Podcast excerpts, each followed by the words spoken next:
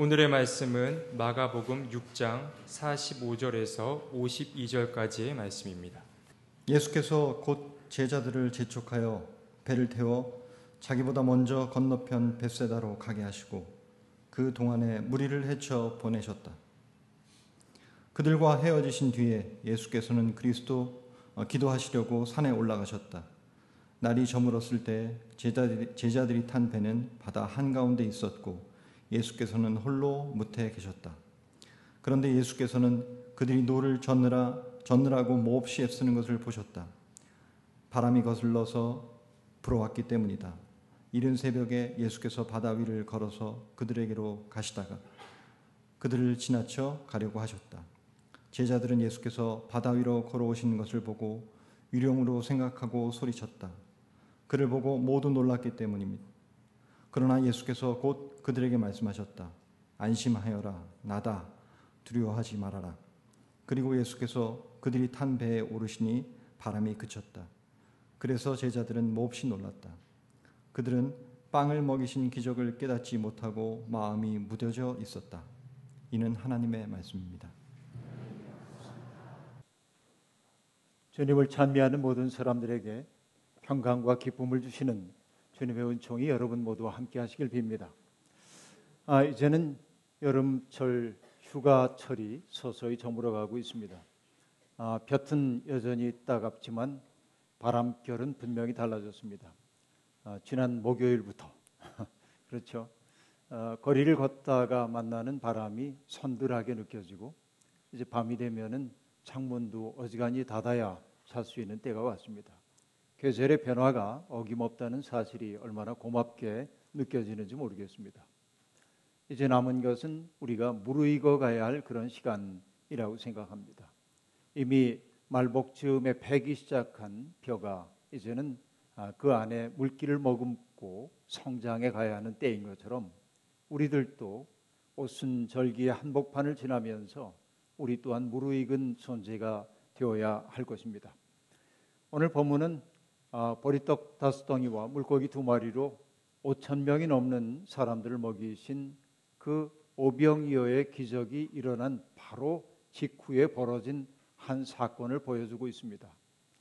우리말 번역본에서는 등장하지 않지만 아, 이 원래 헬라어 본문 속에서는 그리고라고 하는 접속사가 사용되고 있어서 이 두 사건이 하나의 교훈으로 연결되어 있다는 사실을 넌지시 우리에게 알려주고 있습니다.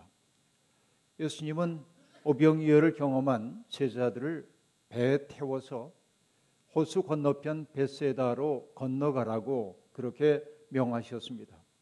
오늘 성경은 주님이 그들을 보내실 때 뭐라고 했냐 재촉하여 보내셨다라고 말합니다.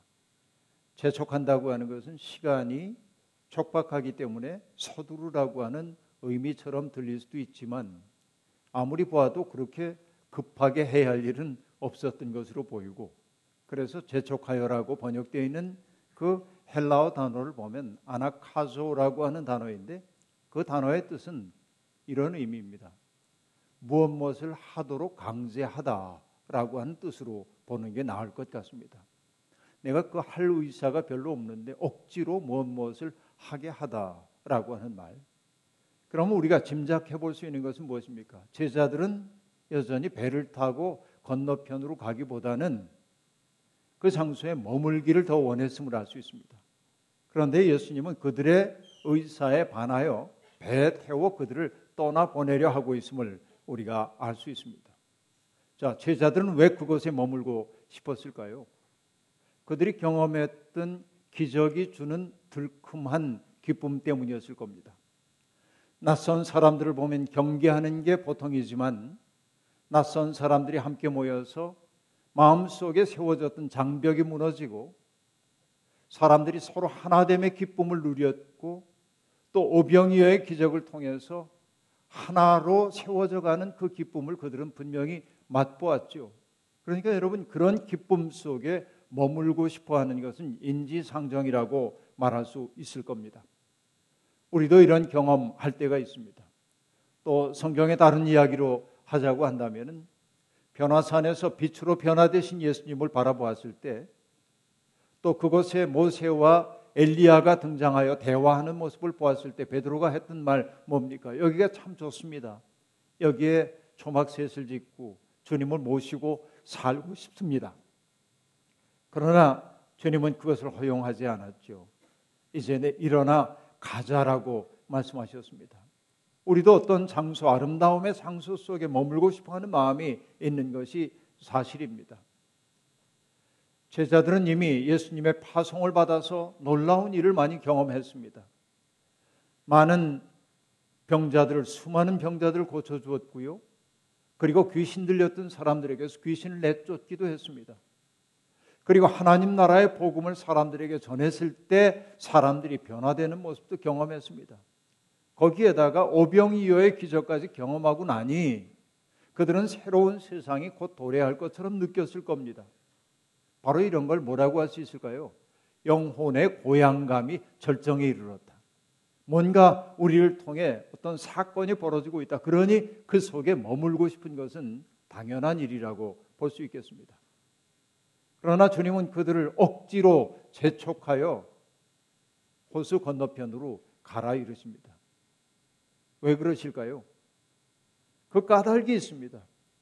사람들의 찬사를 듣는 일에 익숙해지는 순간 영혼의 전락이 시작된다는 사실을 주님은 너무나 잘 알고 계셨기 때문에 그렇습니다.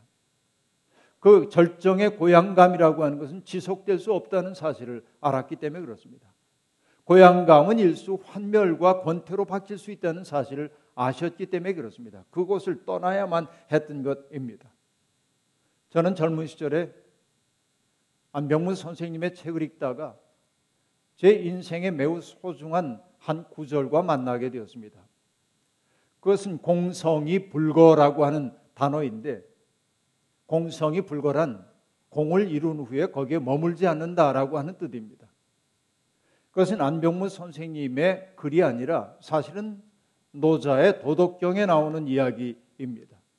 나중에 노자를 깊이 공부하며 그 구절과 더 깊이 만나긴 했습니다만 최초로 그 문장에 주목하게 된 것은 바로 안병무 선생님의 글을 통해서였습니다. 아름다운 인생을 살려고 하는 사람들이 어떻게 살아야 합니까?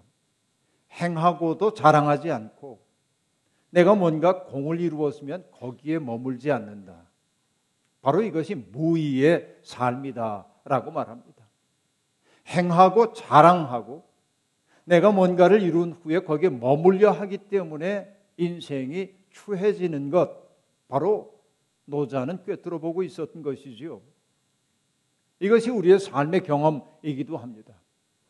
내려놓아야 할 것을 내려놓고 떠나야 할 때 떠날 수 있을 때 삶은 말끔해집니다. 우리의 삶이 지저분해지는 것은 놓아야 할 건 놓지 못하고 떠나야 할 때 머물러 있기 때문에 그렇습니다. 그래서 여러분 소위 종교 지도자연 하는 사람들이 오늘 추한 모습을 보이는 까닭을 저는 뭐라고 말하냐면 영으로 시작했다 육으로 마쳤다 그렇게 말하곤 하는데 이런 경우가 너무나 많이 있습니다. 내가 너무 소중한 사람이기 때문에 내가 이룬 이 성취가 얼마나 소중한지 몰라서 놓을 수가 없는 사람들 어찌 보면 전락한 영혼들이라고 말할 수밖에 없습니다. 주님은 제자들을 배에 태워 베세다로 가게 하십니다. 베세다는 갈릴리 호수의 동북쪽에 있는 조그만 마을입니다. 그리고 베세다라고 하는 뜻은 어부들의 마을이라는 뜻도 지니고 있습니다. 그런데 성경에서 베세다는 꽤 유명합니다. 빌립과 안드레 그리고 베드로의 고향이기도 하기 때문에 그렇습니다. 예수님의 열두 제자 가운데 헬라식 이름을 가지고 있는 것은 단 두 사람 빌립과 안드레입니다. 그렇게 본다고 한다면 베세다라고 하는 것은 상당히 헬라화된 도시임을 우리가 알 수 있습니다. 주님은 그 도시를 꾸짖으셨습니다. 고라신과 베세다를 주님은 준엄하게 꾸짖으셨습니다.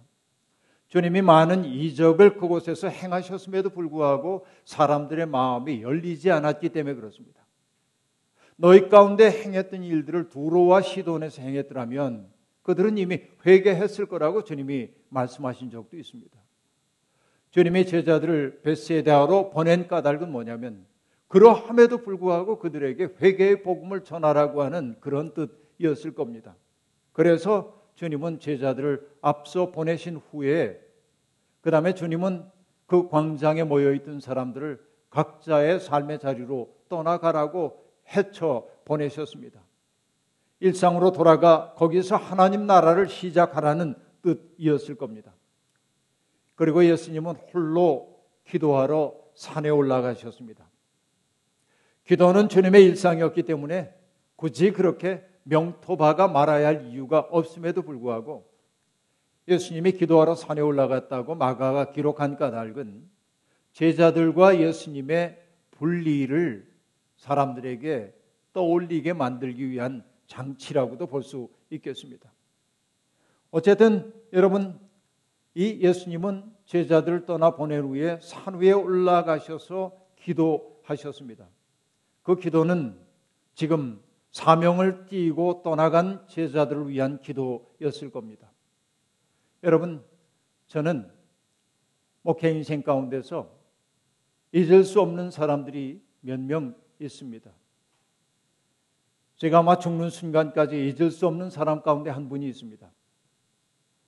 그분을 제가 이름을 밝히는 까닭은 이미 세상을 떠나셨기 때문인데요. 그분은 정선희 권사님입니다. 깡마른 노인네로 우리 교회에 왔습니다. 그러나 그 권사님은 정말 꾸준 일을 하는 현장에는 언제나 있었고 그리고 언제나 밝고 겸손한 모습으로 사람들을 대하셨습니다. 사실 정선희 권사님은 길림성 출신입니다. 거기서 태어났고 거기에서 자랐습니다. 그리고 한글을 너무나 배우고 싶었습니다. 가나다라 정도를 익혔을 때 한국어로 된 책을 정말 읽고 싶었는데 구할 길이 없었습니다. 어느 날 옆집에 올라갔다가 한글로 된 책 한 권이 있는 것을 보고 빌려왔습니다. 그리고 그 책을 열심히 읽었습니다. 그 책은 여러분 짐작하시겠지만 성경이었습니다.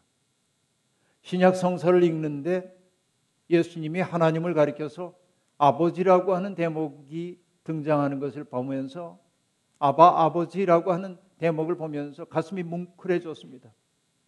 일찍이 아버지를 여유었던 그 고통 속에 살았는데 어린 동생들을 건사하며 살 수밖에 없었는데 그런데 이 세상을 창조하신 하나님을 아버지라고 부를 수 있다는 사실이 정말 육신의 아버지 이상의 아버지를 만난 것 같은 감동이 있었습니다. 이것은 누구도 가르쳐 주지 않았지만 성령께서 그 마음속에 심어 주신 마음이었습니다.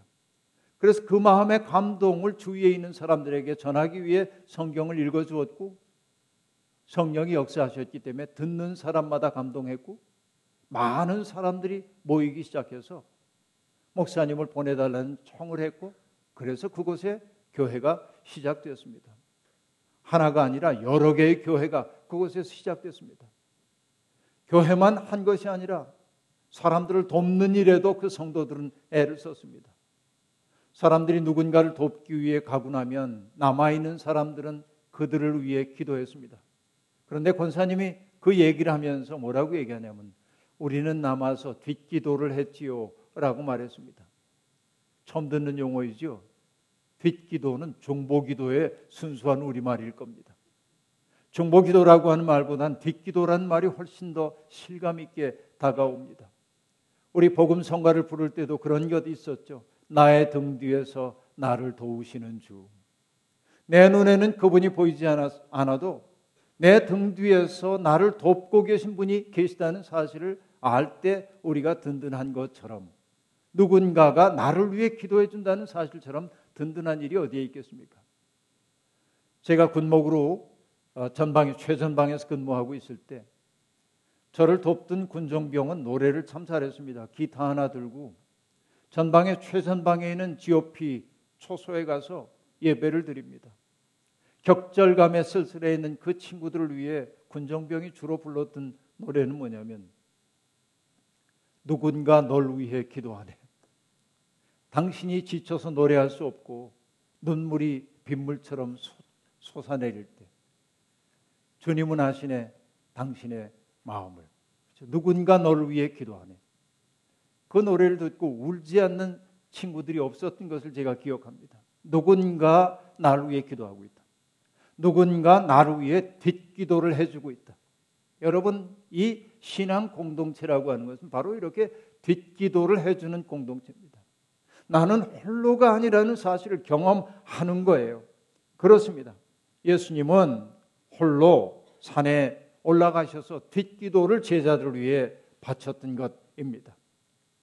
날이 저물었을 때 제자들이 탄 배는 바다 한복판에 있었고 예수님은 홀로 무태 계셨습니다. 그런데 예수님은 거슬러 부는 바람 때문에 제자들이 노를 젓는 일에 매우 어려움을 겪고 있다는 사실을 알아차리셨습니다. 바람이 거슬러 불었다고 얘기합니다. 그런데 여기에 거슬러서라고 번역되어 있는 ἐναντίος라고 하는 헬라어는 사실 바람이 거꾸로 불었다는 그런 의미라기보다는 적대적이라고 하는 표현이 더욱더 옳은 표현일 겁니다. 적대적인 바람이 그들을 괴롭히고 있었다. 그러면 여러분 그 바람은 어떤 바람이 적대적인 바람일까요? 이 표현을 통해 마가는 1세기 중엽 이후에 기독교 공동체가 겪고 있었던 현실을 넌지시 드러내 보여주고 있는 것입니다. 1세기 중엽의 기독교 공동체는 유대 교인들의 박해를 받고 있었습니다. 경쟁하는 교파였기 때문에 그렇습니다. 또 하나는 로마로부터 오는 그 아, 의혹의 시선과 로마의 압제와 기독교인들에 대한 추방 같은 것들이 상당히 심각한 문제였습니다. 그뿐만이 아니었습니다. 1세기 중엽의 교회가 직면한 또 다른 문제는 이방인 선교를 둘러싼 설왕설래 때문에 교회 내부가 시끄러웠던 겁니다. 이 모든 것들이 교회를 거슬러 부는 바람처럼 형상화되었던 것입니다. 여러분, 바로 그런 때, 이런 새벽에 주님은 그들을 돕기 위해 제자들을 향하여 다가서십니다. 무리를 걸어서 가시는 거죠. 그런데 여러분, 마가복음을 읽다 보면 낯선 장면과 만나게 됩니다. 주님은 그들을 향해 가시다가 그들 곁을 지나쳐 가시려고 했다라고 말합니다. 아니 기왕 도우실 거면 빨리 가셔서 도울 일이지 왜 지나쳐 가려고 했을까? 이 생각이 드는 겁니다. 그 까닭은 제자들의 무능을 제자들의 영적인 분별력 없음을 드러내기 위한 하나의 표현이라고 보여집니다. 여러분 정확히 알기는 어렵지만 제자들은 주님을 알아보지 못했습니다. 그들은 유령을 본 것처럼 놀라 소리를 질렀습니다. 마음의 평정을 잃고 혼란에 빠져버리고 말았습니다. 여러분, 우리는 오늘 우리 곁에 주님이 오신다면 알아볼 수 있을까요? 오늘 우리 곁에 오시는 주님을 우리는 저분은 주님이시다 하고 알아볼 수 있을까요? 도종환 시인은 흐느끼는 예수라고 하는 시를 통하여 그런 우리에게 이런 질문을 던지고 있습니다. 만일 예수가 눈발 풀풀 날리는 철거 지역에 와서 꺼멓게 타버린 슬픔의 시신을 안고 몸부림치는 늙은 여인 곁에 앉아 울고 있었다면 우리는 예수를 알아보았을까? 아파트에서 뛰어내리는 해고 노동자의 절망의 무게를 두 팔로 받아 안으려다 손에 피를 묻힌 채 흐느끼는 예수를 보았다면 우리는 그를 예수라고 믿었을까? 이후에도 시는 계속됩니다만 우리가 안다고 생각하는 예수님은 어떤 존재입니까? 잘 안다고 생각하던 그분이 우리에게는 사실은 낯선 존재 아닙니까?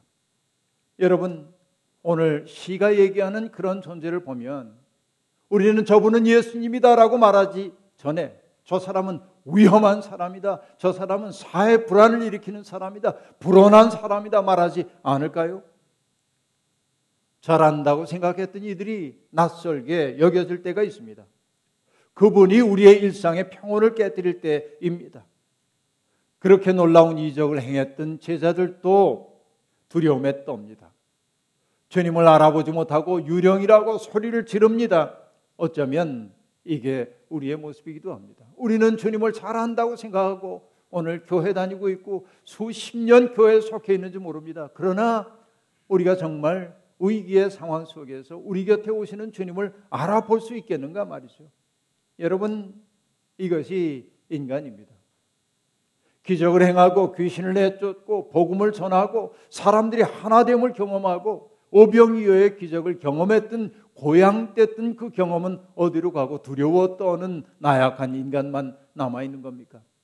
이건 제자들만의 모습이 아니라 바로 우리들의 모습이기도 한 것입니다.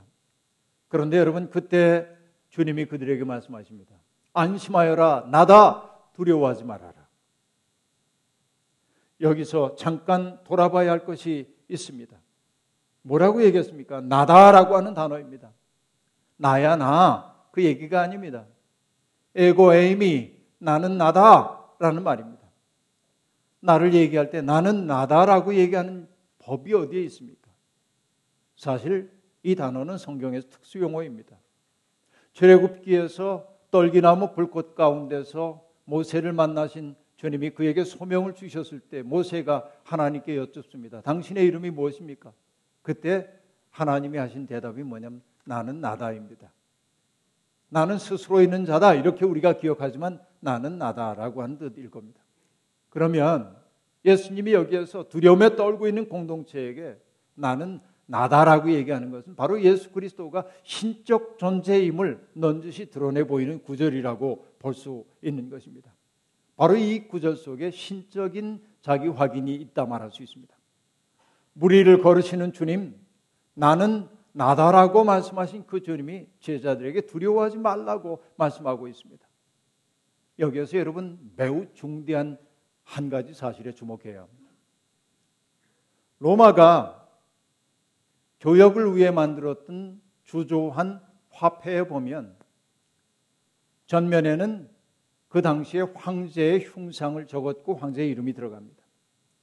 그리고 반대쪽에는 그 황제를 나타내는 어떤 상징들이 새겨지곤 했습니다. 특별히 아우구스투스 황제 때 그 뒷면에 새겨졌던 것은 뭐냐면 흉용한 바다 물결 위를 마차를 타고 달려가는 넵튠 신의 모습이 형상화되어 있고 바로 그것이 로마의 황제라고 사람들에게 인식되도록 만들었어요. 상징 조작입니다. 그러니까 여러분 로마 황제라고 하는 그 존재는 뭐냐면 세상에 흉용한 물결처럼 일어나는 민족들의 소요를 그치게 하는 신적 존재라고 하는 것이 동전 속에 새겨지고 있던 하나의 메시지란 말입니다. 그런데 여러분 이 황제에게 귀속되었던 물결 위를 밟는 모습이 바로 예수님에게 무리를 걷는 주님의 모습으로 그대로 지금 상징화되고 있는 거예요. 이게 얼마나 놀라운 일입니까?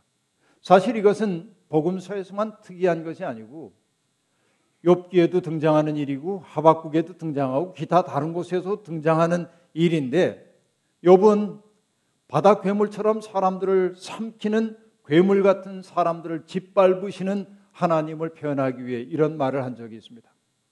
해에게 명령하시어 뜨지 못하게도 하시며 별들을 가두시어 빛을 내지 못하게도 하신다.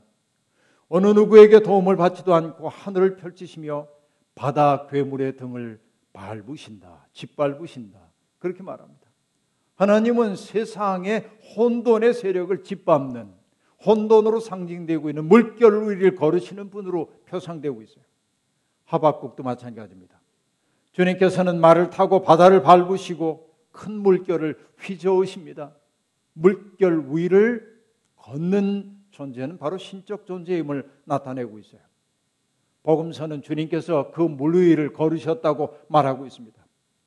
군사력과 경제력으로 사람들을 압도하는 로마가 신적 존재가 아니라 가엾은 사람들을 먹이시고 고치시고 벗이 되어 주시는 예수님이야말로 참 하나님이라고 하는 고백이 물결 위를 걸으시는 예수님의 모습 속에 표상되고 있는 겁니다.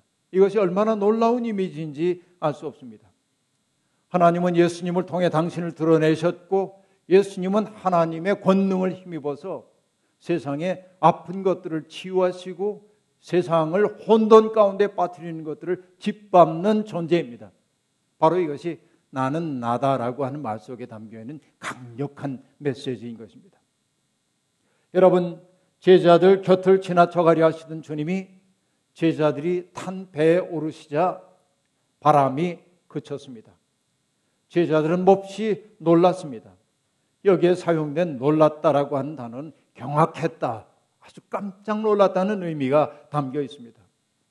마가는 그들이 그렇게 깜짝 놀란 까닭을 이렇게 밝힙니다.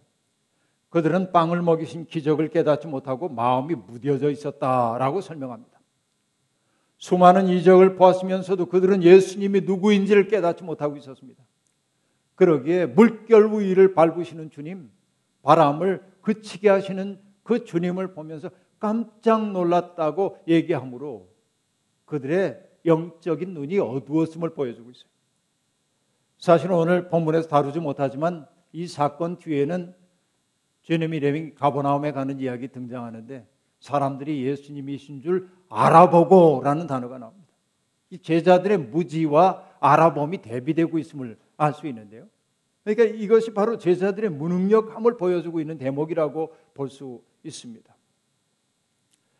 여러분, 이것은 제자들만의 무능이 아닙니다. 우리도 마찬가지입니다. 우리에게 익숙한 예수만 우리는 알려고 합니다. 우리에게 친절하고 우리의 편이 되어 주시고 우리의 소원을 들어주시는 예수님에게만 집착할 뿐 우리의 삶의 평온을 깨뜨리고 우리에게 새로운 삶을 요구하고 우리를 꾸짖는 예수님은 한사코 외면하려 합니다. 그렇게 주님의 그런 모습을 보게 되면 깜짝 놀라는 거죠. 이게 제자들의 모습이기도 합니다. 삶이 힘겹기 때문에 그렇다고 변명할 수 있습니다. 사실 우리를 거스리는 바람과 물살이 너무 거셉니다. 다들 별일 없는 것처럼 살고 있지만 이 자리에 앉아 계신 분 가운데 나는 염려 근심 전혀 없다 할 사람 한 사람도 없을 겁니다. 다만 말하지 않을 뿐입니다. 산 넘어 산이라는 말이 실감납니다. 질병과 실패, 가난, 관계 어려움, 감당해야 할 생의 무게, 슬픔, 허무함, 우울감, 이런 것들이 우리를 온통 사로잡고 있습니다. 개인적인 어려움도 어려움이지만 우리가 살고 있는 이 시대도 우리를 우울하게 만들기도 합니다. 시대의 아픔을 차마 외면할 수 없기 때문에 그렇습니다. 그래서 우리도 혼돈에 빠집니다. 이럴 때일수록 정신 똑바로 차려야 합니다. 나는 나다 하신 분을 마음에 모셔야 합니다. 예수님의 꿈에서 떠나지 않는 것이 이 바람에 떠밀려 가지 않는 방법입니다. 소외된 사람들에 대한 연민과 연대 그리고 돌봄이라고 하는 기본적 가치를 꼭 붙드는 것이 우리가 세상에서 표류하지 않는 방법이라 하는 말씀입니다. 여러분 지향이 분명하면 혼돈 속에서도 정신을 잃지 않을 수가 있는 겁니다. 여러분 복신은 거기서라 하는 말이 있죠. 북극성은 늘 그 자리에 있다라고 하는 말이죠. 여러분 뱃사람들이 북극성을 바라보며 항로를 결정했던 것처럼 우리가 바라봐야 할 지향이 분명하다고 한다면 다소 우리의 삶이 거센 물결과 바람 때문에 지체된 한이 있더라도 우리는 기어코 자리를 잡아 앞을 향해 나아갈 수 있을 겁니다. 여러분, 우리에게 북극성 같은 존재, 나는 나다 하신 분, 물결 위를 지려 밟고 걸으시며 두려워 말라 하신 분, 그분이 우리의 주님이십니다.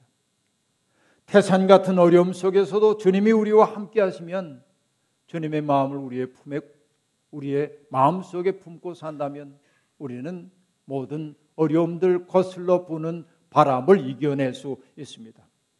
주님이 배에 오르자 바람이 그쳤다는 말을 더욱 굳게 붙들어야 합니다. 소비의 광풍이 몰아치는 세상, 경쟁과 배타주의의 풍랑이 있는 세상, 혐오와 수치를 안겨주려고 하는 그런 태도들이 일상이 된 세상, 바로 이것이 우리의 인생의 배를 뒤흔들어 놓고 있습니다. 주님 모셔야 합니다. 나는 나다 하신 그 주님이 우리 속에 오셔, 오실 때, 우리는 비로소 흔들리지 않는 사람이 될 수 있습니다. 죽음의 골짜기를 다닐지라도 주님께서 나와 함께 계시기에 두려움이 없다 했던 시편 시인의 고백이 우리의 고백이 되기를 바랍니다. 우리를 뒤흔들어 놓는 세상의 파도가 강할수록 우리는 예수라고 하는 핵심을 굳게 붙들고 그 예수의 마음에서 떠나지 않아야 합니다. 그 마음만이 우리를 평안의 폭으로 인도합니다. 그 마음만이 우리를 하나님 나라로 인도합니다.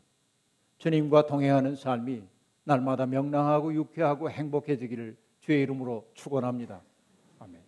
주신 말씀 기억하며 거듭의 기도 드리겠습니다. 자비로우신 하나님, 세상 물결이 우리를 쉬지 못하게 만듭니다. 세상은 끊임없이 우리의 삶의 평온을 뒤흔들어 놓습니다. 그럼에도 불구하고 안심하여라 나다 두려워하지 말라 말씀하신 주님을 우리의 삶 속에 모시고 담대한 믿음으로 기쁘게 우리의 인생 살아가겠습니다. 하나님 바람을 꾸짖어 잠잠케 하시는 주님의 능력이 우리의 내면 속에 깃들기를 소망합니다. 주님 우리가 여기에 있사오니 우리를 통해 주님의 꿈이 땅에서 이루어 주시옵소서. 예수님의 이름으로 기도하옵나이다. 아멘.